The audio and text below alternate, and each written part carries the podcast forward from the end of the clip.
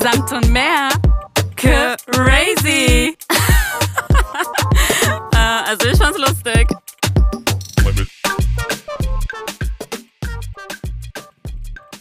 Hi und herzlich willkommen hier bei Samt und mehr. Wir freuen uns wieder über eine neue Folge. Und äh, wir freuen uns vor allem ganz besonders, weil Susanna und ich in, wieder einmal nicht alleine sind, Gott sei Dank. Wir haben einen wunderbaren Gästin, eine wunderbare Gästin. Ähm, und zwar die wunderschöne, talentierte ähm, Christina. Wir freuen uns sehr, dass du hier bist. Hallo Christina. Hallo Genia, hallo Susanne. Ähm, ich würde sagen, ich leite mal ganz kurz ein. Wer ist Christina? Warum ist sie hier? Warum wurde sie eingeladen? Warum hat sie die Ehre, hier bei Samt und Meer zu sein? Und ähm, ich denke mir, wenn nicht Christina, wer dann? Weil du bist schon, du bist schon eine Special-Person, muss man sagen. Wirklich dein, dein Aussehen plus so dein Engagement, deine Aktivitäten, dein Beruf, alles, was du machst, dein Werdegang, wie du nach Deutschland gekommen bist, weil du bist keine Deutsche, du bist hier nicht aufgewachsen. Ähm, dazu würde ich ganz kurz einmal einleiten und du darfst mich jederzeit korrigieren, wenn ich etwas falsch sage, liebe Christina. Äh, 2013 bist du von Moskau, wo du geboren, aufgewachsen bist, nach quasi dem russischen Abitur, sage ich mal, nach Deutschland gekommen ähm, um hier zu studieren. Du hast ein Studium erfolgreich mit einem Masterabschluss abgeschlossen und bist dann eigentlich direkt in dein Berufsleben eingestiegen. Und jetzt denken sich alle, okay, okay, okay, okay, warum wird sie jetzt interviewt? Christina ist eine wunderschöne, wenn ich das mal so sagen darf. Dame mit äh, blonden Haaren, sieht wunderbar aus und ist schon so ein Augenschmaus. Und sie ist tätig im Bereich Politik und Wirtschaft ähm, plus sie ist Vorstandsmitglied der Jungen Transatlantiker.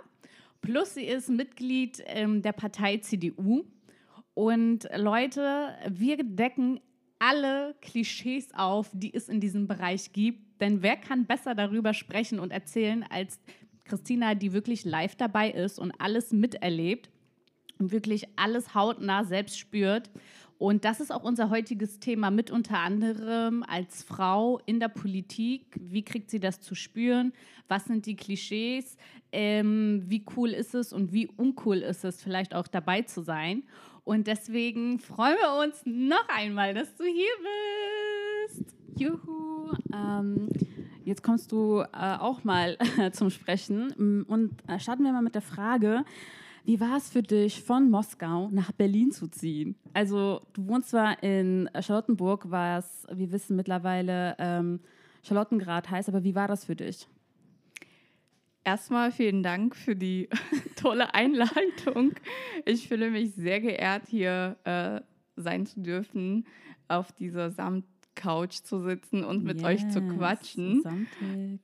Es ist mir eine wirklich besondere Ehr Ehre weil ähm, ich verfolge euren Podcast seit dem Lounge, ähm, oh. fast seit einem Jahr.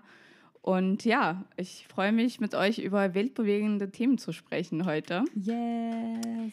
Mein Werdegang. Ähm, ja, genau. Also, äh, ich bin mit 18 aus Moskau nach Berlin gezogen. Ich war schon immer ein Hauptstadtkind. Meine Eltern, die kommen aus Armenien, ähm, auch beide aus der Hauptstadt Jerewan. Ich bin representing.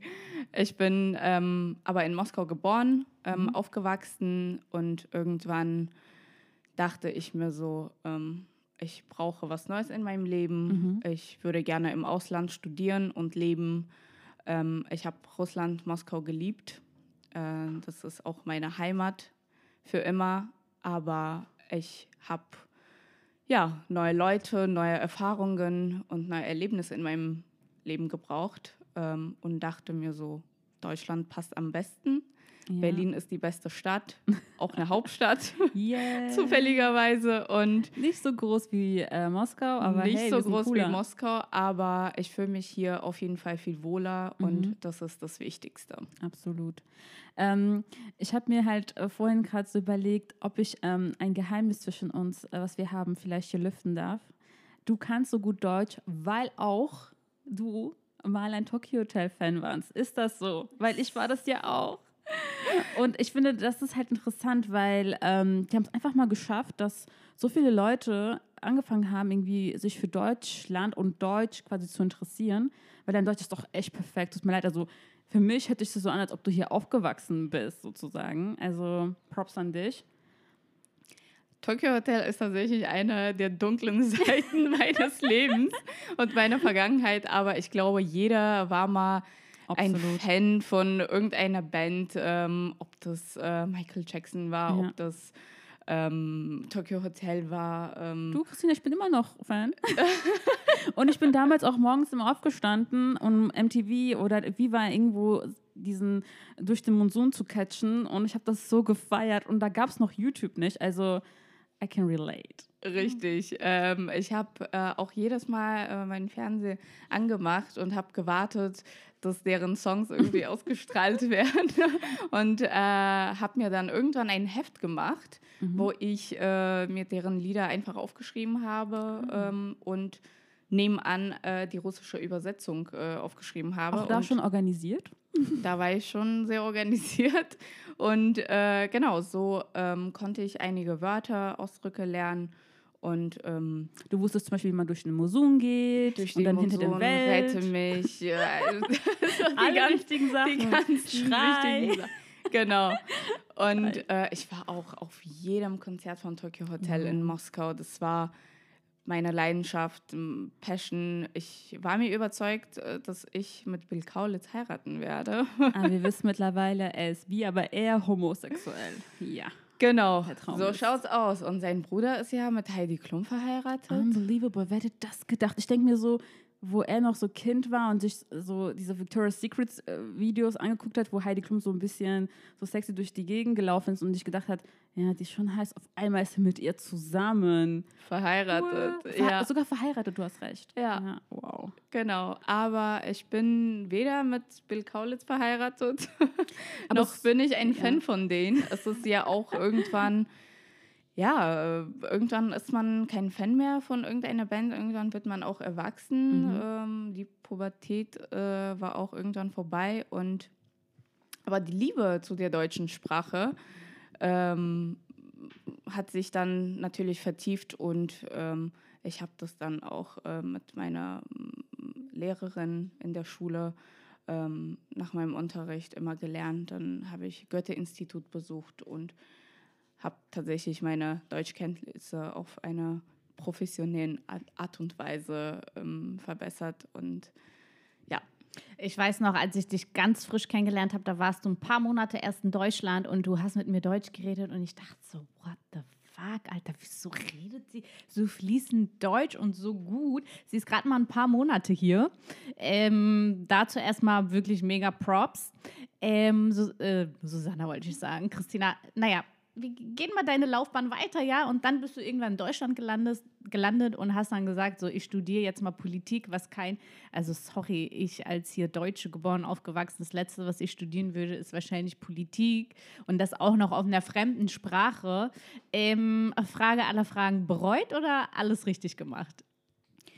Also, ähm, genau, mein Traumberuf war es immer, eigentlich Schauspielerin zu werden. Aber in einer kaukasischen, konservativ geprägten Familie ist das eher ähm, unmöglich gewesen. Und feel you. Deswegen habe ich mich für die Politik entschieden, weil ähm, ich habe einen Bereich gebraucht, eine Branche, wo ich mich auf irgendeine Art und Weise entfalten kann, mich selbst bestimmen kann. Und Politik war auch das Richtige für mich, habe ich damals gedacht und ähm, wollte eigentlich was komplett anderes machen, auch im politischen Bereich, aber Richtung Diplomatie. Ähm, da wusste ich noch nicht, dass ich nach Deutschland ziehe und habe mich aber trotzdem auf ähm, Politik konzentriert. Ähm, irgendwann, ähm, als die Frage dann ähm, feststand, dass ich nach Deutschland ziehe, habe ich mich dann für einen politikwissenschaftlichen äh, Studiengang entschieden, habe mich beworben, hat es geklappt, ähm, habe dann meinen Bachelor, ähm, wie gesagt, ähm, an der Humboldt-Universität in Sozialwissenschaften gemacht und ähm, im Laufe meines Bachelors wurde mir klar, dass ich mich für die transatlantischen Beziehungen vor allem interessiere und habe meinen Master in Nordamerika-Studien gemacht. Apropos Masterarbeit, um die noch mehr Sympathiepunkte bei unseren armenischen Zuhörern äh, zu, also, zu garantieren, äh, kannst du ganz kurz uns erzählen, über was du deine Masterarbeit geschrieben hast? Meine Masterarbeit war über die humanitäre Hilfe von US-amerikanischen Frauen ähm, an die Armenier, mhm. die vor allem äh, im ersten Völkermord zum Opfer gefallen sind. Mhm. Ähm, mit dem ersten Völkermord meine ich ähm, den Völkermord im 19. Jahrhundert ähm, und dann später auch die Gründung des Roten Kreuzes. Ähm, und genau, darüber ähm, war meine. Und ich erinnere mich noch, äh, als du quasi deine Masterarbeit geschrieben hast, hast du auch so viel Informationen gehabt und es mit uns so geteilt. Und ich denke mir so, am liebsten würde ich noch einen Podcast über das Thema machen, aber so viel Zeit haben wir nicht. Aber ähm, du, genau, du hast gesagt, du ähm, bist auch ehrenamtlich äh, bei den Transatlantikern, kann man das so sagen, engagiert? Genau, also das ist ein Verein, mhm. der 2011 gegründet wurde, ähm, heißt Initiative Junge Transatlantiker. Ein super toller Verein mit äh, extrem engagierten Leuten, die sich für die transatlantische Partnerschaft einsetzen. Ähm, dabei geht es um die Förderung der Beziehungen zwischen Deutschland, EU und Nordamerika. Kannst du uns mal äh, so erzählen, was du dort so erlebt hast, sowohl positiv als auch negativ, einfach nur, damit die Leute ein besseres Gefühl dafür haben, was du als äh, Polit also als Politik engagierte, auch in der Politik tätige, ähm, halt dort so alles gesehen hast und erlebt hast. Also bei dem Verein habe ich tatsächlich nur noch positive ähm, Erfahrungen gemacht. Ähm, äh, wie gesagt, wir sind ähm, ein Verein, ähm, fast 700 Mitglieder, super engagierte Leute, super coole Leute ähm, mit äh, interessanten Positionen, ähm, was die transatlantischen Beziehungen angeht. Ähm, meine politische Arbeit ähm, übe ich tatsächlich eher ähm, in der Parteipolitik ähm, aus und weniger bei dem Verein, bei den jungen Transatlantikern. Okay, du hast dich ja jetzt gerade auch wirklich echt super diplomatisch zu allem ausgedrückt und alle Zuhörer denken sich so, okay, nice, nice, interessant, interessant, interessant, aber where is the fucking gossip? Wo kommen wir jetzt endlich zu den wirklich wichtigen Themen? Das, was uns alle interessiert und die Frage aller Fragen, stimmt das? Frauen in der Politik und Sexismus. Ist das an der Tagesordnung, ja oder nein? Sprechen wir jetzt mal Tacheles. Machen wir jetzt mal Butter bei die Fische. Ne? also ähm, Frauen in der Politik ist ein sehr spannendes Thema, ein sehr aktuelles Thema. Ähm, ähm, es freut mich zu sehen, dass äh, sich immer wieder viele Frauen für Politik engagieren, sich für weltbewegende Themen einsetzen. Das ist auch richtig so, es ist wichtig. Ähm, Sexismus ist tatsächlich immer noch ein Tabuthema, weil ähm, wir leben immer noch in einer Männergesellschaft, ob man es will oder nicht. Ähm, wir können ewig darüber streiten, dass ähm, die Männer äh, momentan, äh, dass die Frauen momentan unterrepräsentiert sind. Ist ja auch so, ähm, aber wir müssen auch bedenken, dass äh, die Frauen sich einfach mehr durchsetzen müssen. Wie gesagt, Männer sind viel repräsentativer und ähm okay, aber wie hast du es erlebt? Ist es leicht als Frau sich durchzusetzen? Wie erlebst du das dann persönlich? Du bist jetzt da, sitzt da an einem Tisch voll mit Männern oder du bist gerade in einem Meeting, alles voll mit Männern. Du bist wahrscheinlich äh, die zweite Frau unter zehn Männern so in diesem, in diesem Meeting, sage ich mal. So, wie fühlt sich das an? Wie, wie, wie erlebst du das persönlich? Also Sexismus äh, ist ein fester Bestandteil meines Berufslebens. Aha! Muss ich leider zugeben. Es ist äh, eine Tatsache und ähm, ich verheimliche das auch nicht. Ähm, Und das ist es. Ich finde es gut, dass du darüber redest. Bestätige das bitte. ich bestätige das und äh, es ist äh, überhaupt nicht einfach als ähm, eine Frau, als Feministin. Ähm, dazu muss ich aber sagen, ich mache keine feministische Politik. Es ist mir in meiner Arbeit absolut unwichtig, ob ich eine Frau bin oder nicht. Ähm, dazu, wie gesagt, ich mache keine feministische Politik. Das heißt, ich stelle mein Geschlecht nicht in den Vordergrund. Aber ähm, ich bin eine Feministin und ich weiß, ähm, wie ich mit äh, bestimmten Themen umgehen soll, was ich ansprechen soll und ähm, aber auch, was ich nicht ansprechen sollte. Und Weil da, es- sorry, dass ich unterbreche, erinnere ich mich an einen Satz, den du zu mir gesagt hast. Du kamst mal nach einem Arbeitsalltag nach Hause und dann meinst du zu mir, es ist alles ausgeartet und leicht eskaliert. Und dann habe ich zu meinem Chef gesagt, Herr so und so, ähm, ich kann das aushalten, weil ich bin so, wie ich bin. Aber seien Sie sich sicher, eine andere Frau an meiner Stelle hätte schon längst gekündigt. An diesen Satz erinnere ich mich so krass. Und das zeigt auch wirklich, dass du mit dieser Sache umgehen kannst und dass du eine starke Person bist und dass du, dass du selbst reflektierst und realisierst, in was für einer Position du bist und dass man das, dass wirklich keine andere Frau wahrscheinlich das alles hätte mit sich machen lassen, aber du quasi so gut drinne bist und auch ein Feingefühl für gewisse Situationen hast, dass du das wirklich gut handeln kannst. Also ich muss ehrlich sagen, ich ähm, habe auch noch nie erlebt, dass ähm, man äh, mich irgendwie zu nah getreten ist. Äh, damit meine ich den Körperkontakt. Zum Glück ähm, habe ich noch nie erlebt. Ähm, aber sexistische Äußerungen sind tatsächlich immer noch ein Thema, vor allem in den Kreisen, wo immer noch Männerwitze herrschen.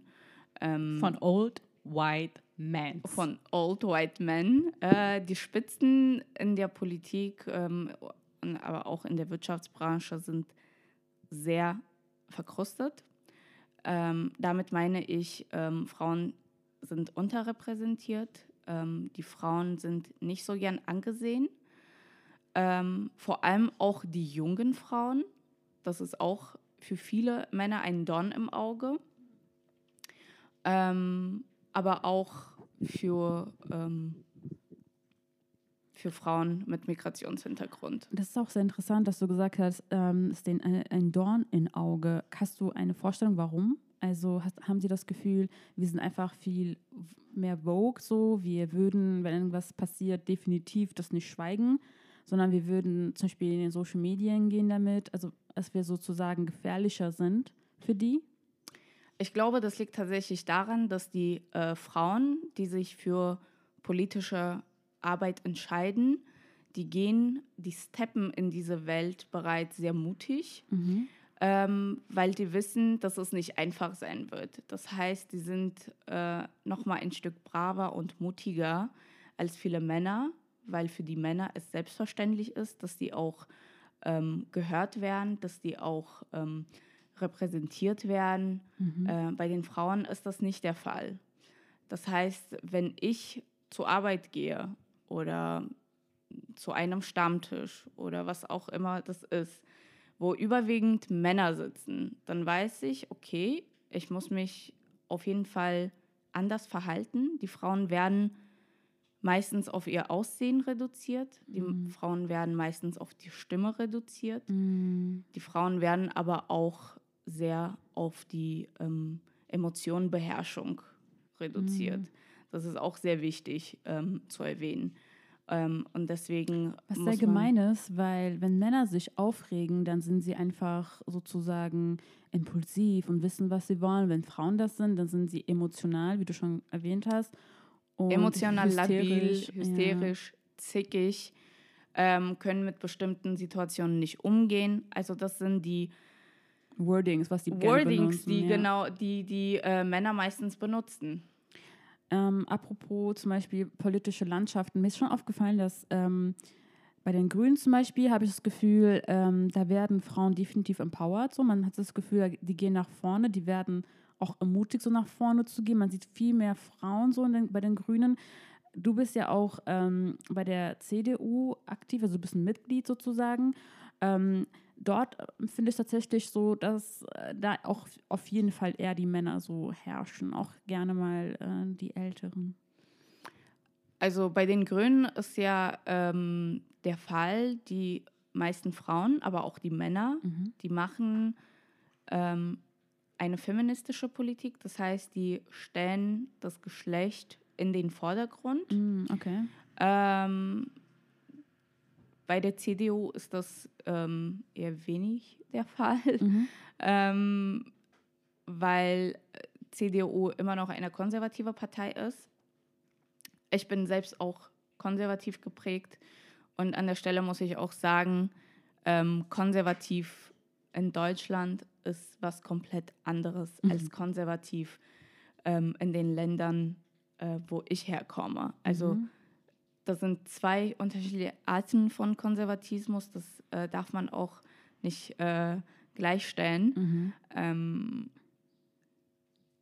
Was würdest du eigentlich ähm, jemandem empfehlen, der auch als Frau in die, in die Politik gehen möchte? Auf was soll sie sich wappnen und äh, wie kann sie sich vor solchen Sachen auch wehren? Also auch, man merkt so, okay, du bist schon diplomatisch, du gehst ja nicht sofort mit, ähm, mit erhobenem Zeigenfinger, weil du vielleicht auch verstehst, dass es vielleicht im Endeffekt auch negative Auswirkungen äh, für dich hat. Also wie gehst du damit konkret um? Hast du so Tipps für Menschen, also Frauen vor allem? also erstens, äh, wenn man in der Politik tätig sein möchte, wenn man politische Arbeit machen möchte, dann muss man auch das machen. Ich kann jeder Frau nur noch empfehlen, sich politisch zu engagieren. Ähm, ich kann eigentlich jedem empfehlen, sich politisch zu engagieren, weil das einfach unser Alltag ist. Ich kann mir ohne Politik, also vielleicht rede ich so, weil ich in der Bubble bin, aber ich kann mir mein Leben nicht ohne Politik vorstellen. Ähm, und das sage ich nicht, weil ich in dem Bereich irgendwie tätig bin, sondern weil es bestimmte Themen gibt, die unseren Alltag bestimmen und das auch wichtig ist, sich für bestimmte Themen einzusetzen.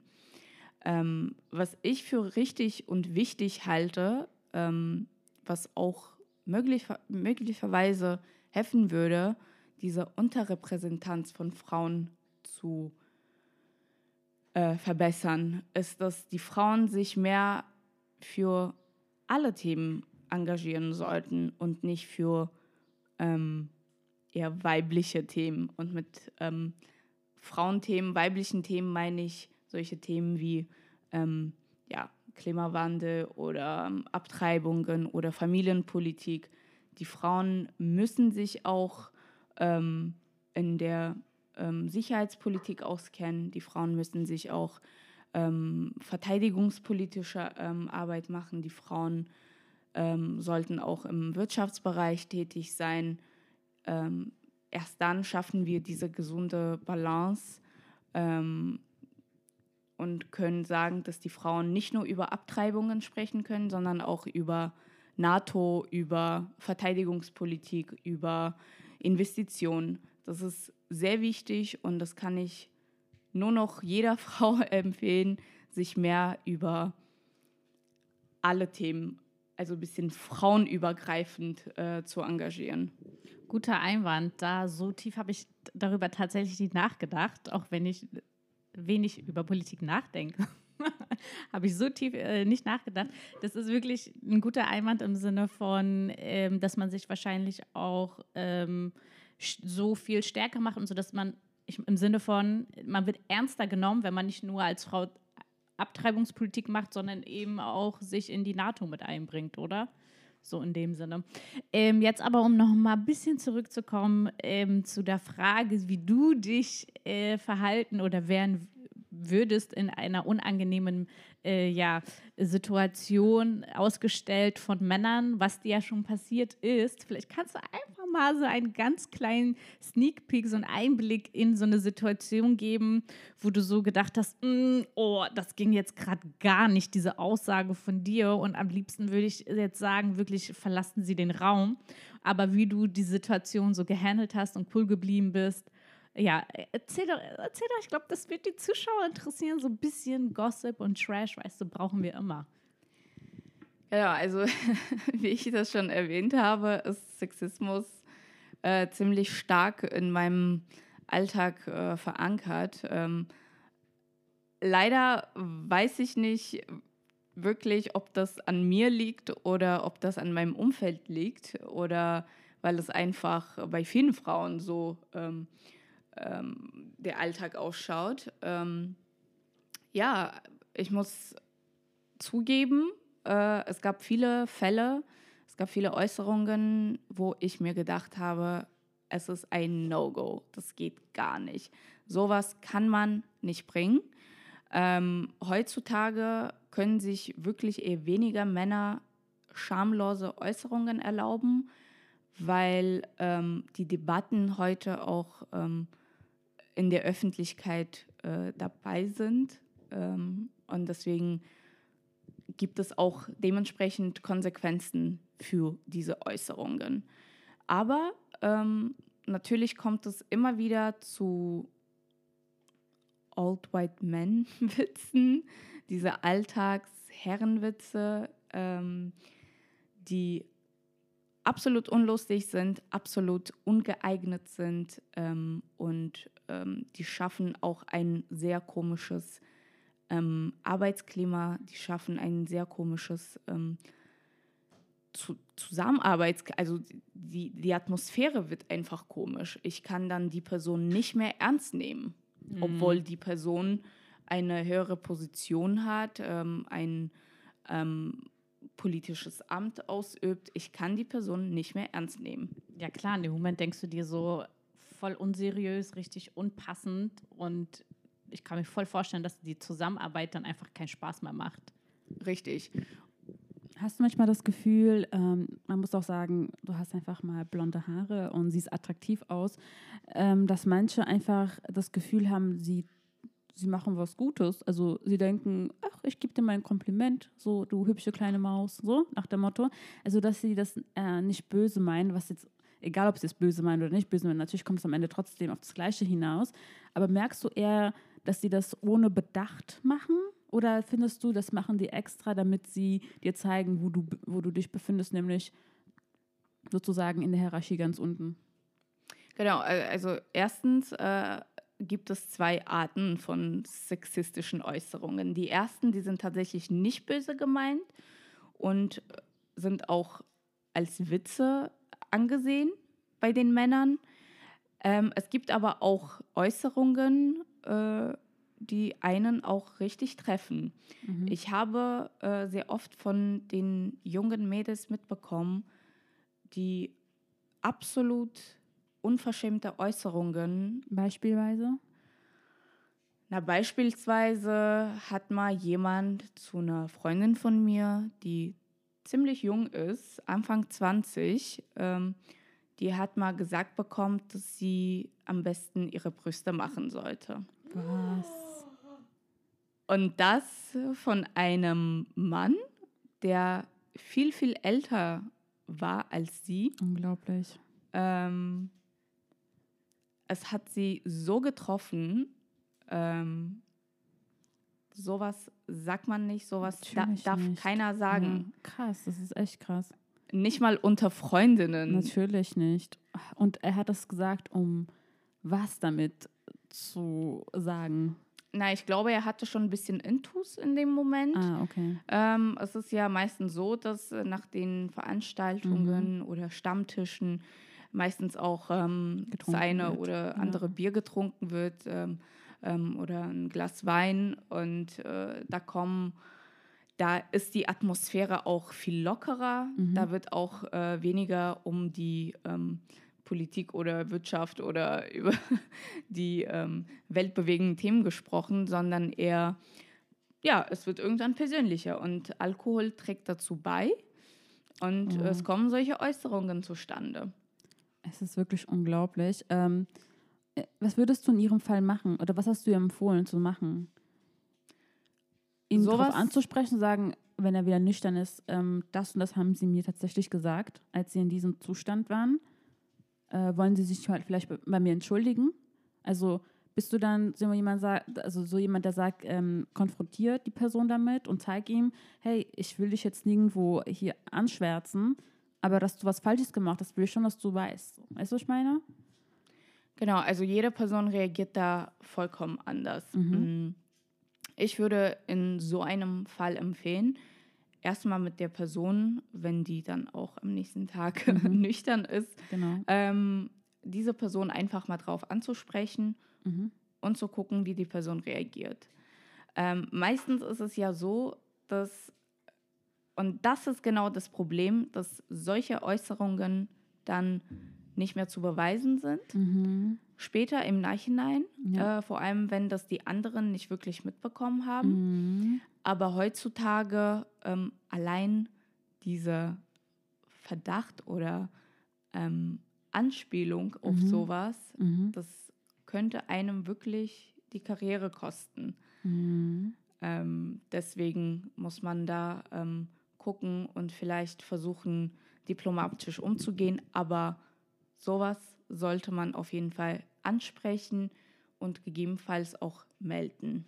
die Karrierekosten. Sprich, als Frau musst du dich diesen, diesen widerlichen Sprüchen aussetzen. Plus, du musst noch Angst haben, das anzusprechen, weil im Falle der Fälle es sein kann, dass man sagt, Madame, wir wollen nicht, dass Sie sowas in die Ö Ö Öffentlichkeit austragen. Wenn Sie das noch einmal machen, dann können wir Sie nicht mehr weiter beschäftigen. Ich finde, das ist wirklich eine bodenlose Frechheit.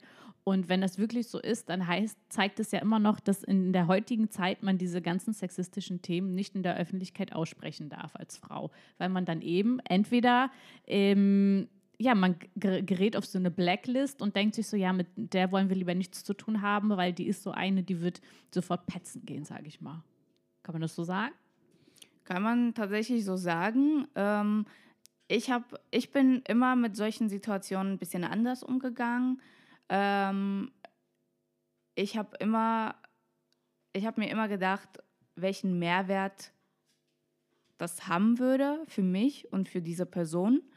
Ähm, aber wie gesagt, ich hatte noch nie ähm, irgendwie einen zum Glück Körperkontakt oder ähm, ja, so richtig schamlose Äußerungen meiner Person gegenüber. Deswegen kann ich das ähm, nicht so einschätzen.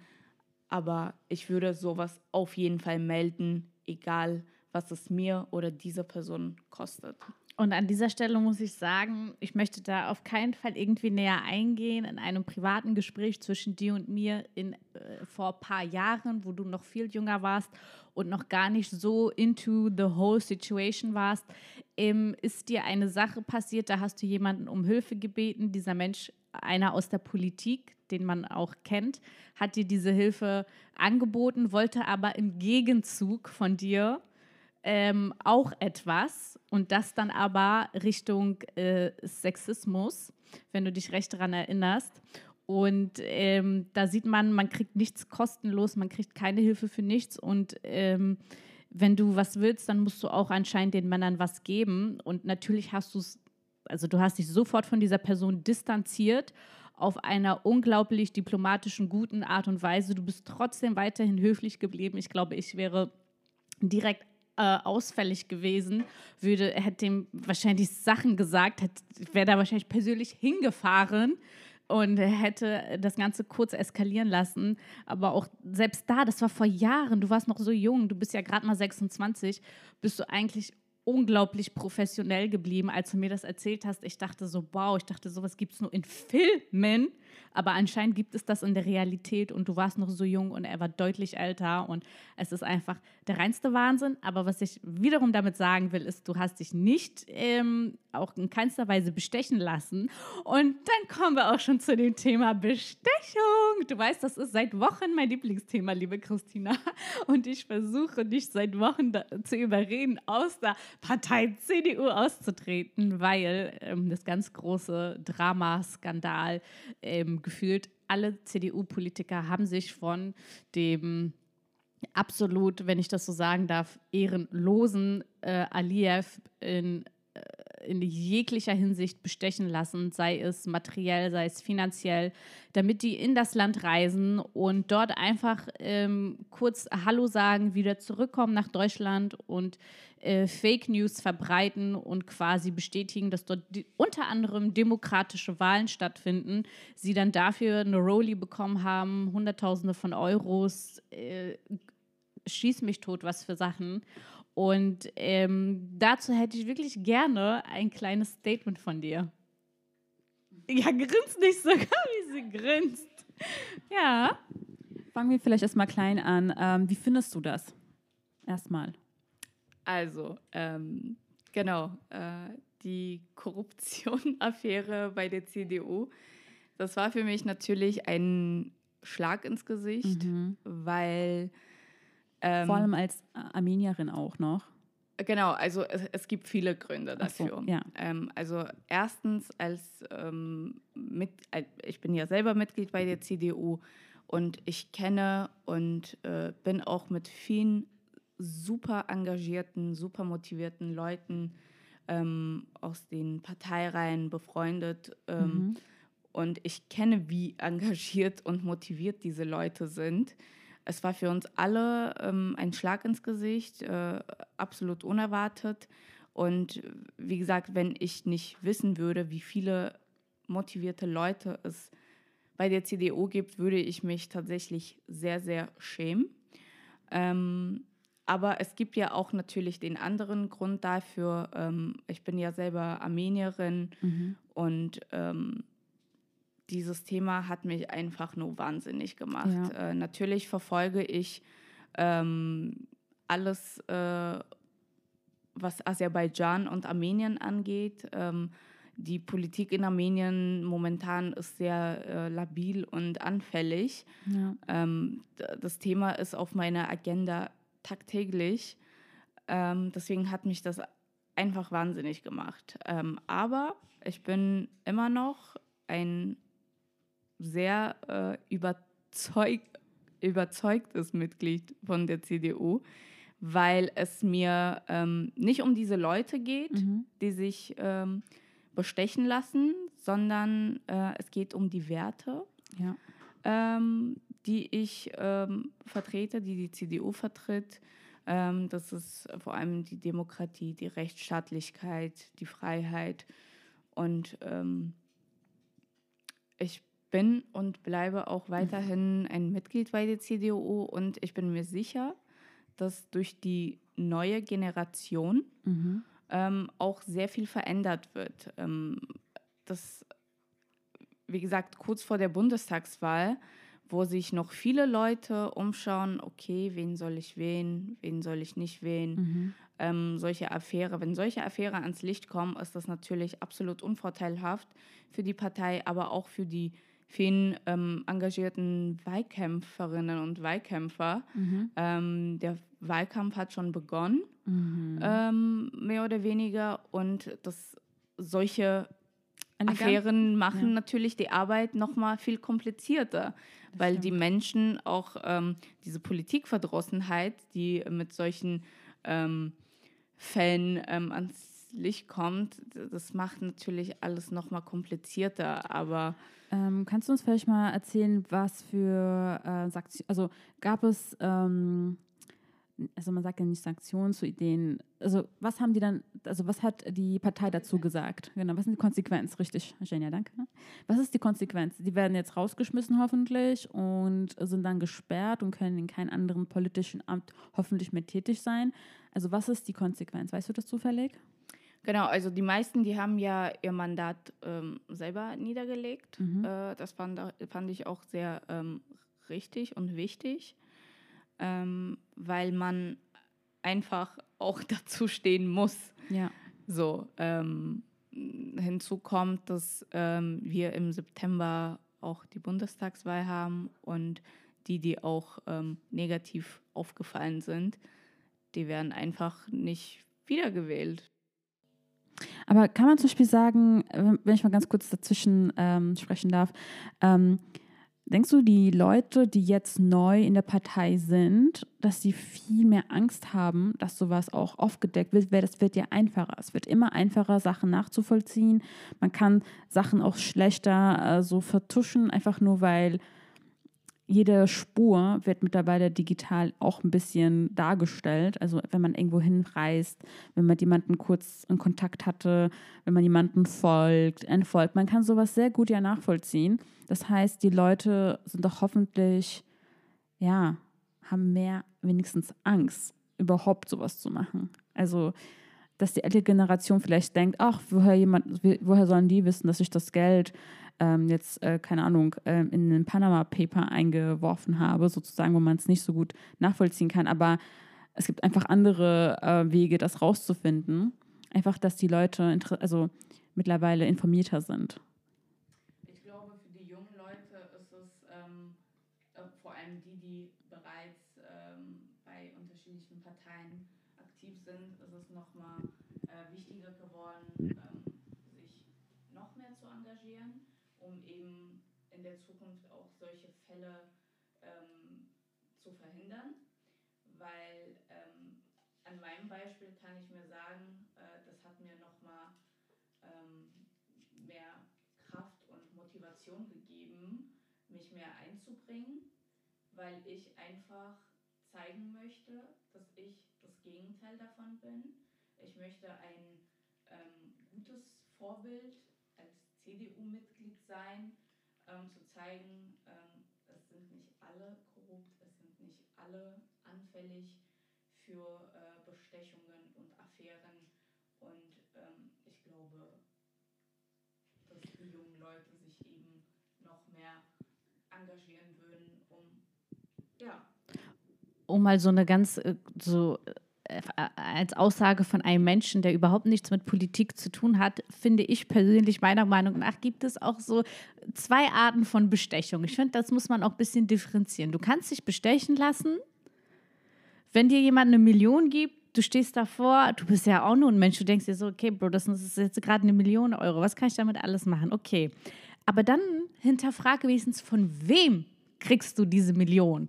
Weißt du, wenn das jemand ist wie ein Aliyev, dann musst du doch, da muss dein Kopf doch sofort ratter, ratter, ratter machen. Dann musst du dir doch erstmal die Frage stellen. Es geht ja gar nicht darum, diese Million anzunehmen, es geht darum, was für Werte vertritt denn dieser Mensch? Wofür steht dieser Mensch? Was hat dieser Mensch alles gemacht? Und von wem nehme ich dieses Geld an? Und dann gibt es ja auch, du kannst ja auch Geld von keine Ahnung, was für einem anderen Land nehmen was einfach nicht solche Verwerflichkeiten macht wie Aliyev. Keine Ahnung, mein Gott, sei es Spanien. Spanien will irgendeine Brücke bauen und äh, besticht deswegen jemanden. Und wir wissen, Spanien ist kein Land, was irgendwie Kriegsverbrechen vertuscht, was irgendwie Trophäenparks erstellt, wo, woraus er einen Adventure-Park für Kinder gemacht hat, wo Leichen und, und Schieß mich tot ausgestellt werden von einem Krieg, das, äh, das stattgefunden hat. Und ich finde, mein Gott, nimm die Million, aber nicht von einem Aliyev, nimm sie von irgendjemand anderem. Und ich finde, das sollte auch differenziert werden. Und das wollte ich gerade einfach mal ebenso loswerden, liebe Susanna. Möchtest du dazu noch was sagen? Ähm, also schön, dass du das auf jeden Fall nochmal erwähnt hast. Ähm, aber ich, ich, das Problem ist eigentlich ja immer wieder, wo ist die Grenze zwischen, was du gesagt hast, also wo ist die Grenze zwischen, okay, man kann sich mal ein Abendessen von jemandem annehmen lassen, man kann vielleicht mal ein Ticket von jemandem, ja, und wann ist es eigentlich Korruption? Und ich glaube, bis heute ist das immer noch sehr schwammig. Ähm, es gibt so viele Fälle, ehrlich gesagt. Also mir, mir fällt jetzt sofort auf, ähm, das ein mit äh, unseren vorigen ähm, Präsidenten äh, mit dem Christian. Oh, wie hieß es? Naja, auf jeden Fall gibt es schon einige Fälle, wo das passiert ist. Und in, in seinem Fall war das so, dass er sogar ein Haus bekommen hat. Ja. Und ehrlich gesagt, ich finde, Korruption hat in der Politik eigentlich nichts zu tun, einfach nur weil es eben so fragil ist und die Menschen, die das ja annehmen, haben ja gar keine Poli also haben gar keine Werte anscheinend. Also die eine Person, die das ja gemacht hat, ähm, hat das in so vielen Fällen gemacht. Ihr ging es wahrscheinlich auch nur um das Geld, um sich dann, äh, wenn sie älter ist, damit irgendwo abzusetzen. Also die haben gar keine Werte, obwohl sie meistens auch Richter sind oder ja, auf jeden Fall in, in Feldern sind, wo man denkt, okay, da müsste wenigstens, wenigstens die sollten Werte haben, sozusagen. Die haben es studiert. Aber das eine hat mit dem anderen nichts zu tun, leider. Und ähm, das war es eigentlich auch schon von unserer Seite aus. Liebe Christina, herzlichen Dank für dieses wunderbare, tolle äh, Interview. Das stand schon so lange auf unserer To-Do-Liste und für uns war es klar, dass wir ähm, dieses Thema ansprechen werden, vor allem weil wir für Frauenpower stehen, weil wir es lieben, Frauen in unserem Podcast zu haben und Frauen zu interviewen. Und es hätte keine bessere für diesen Teil hier gegeben als dich.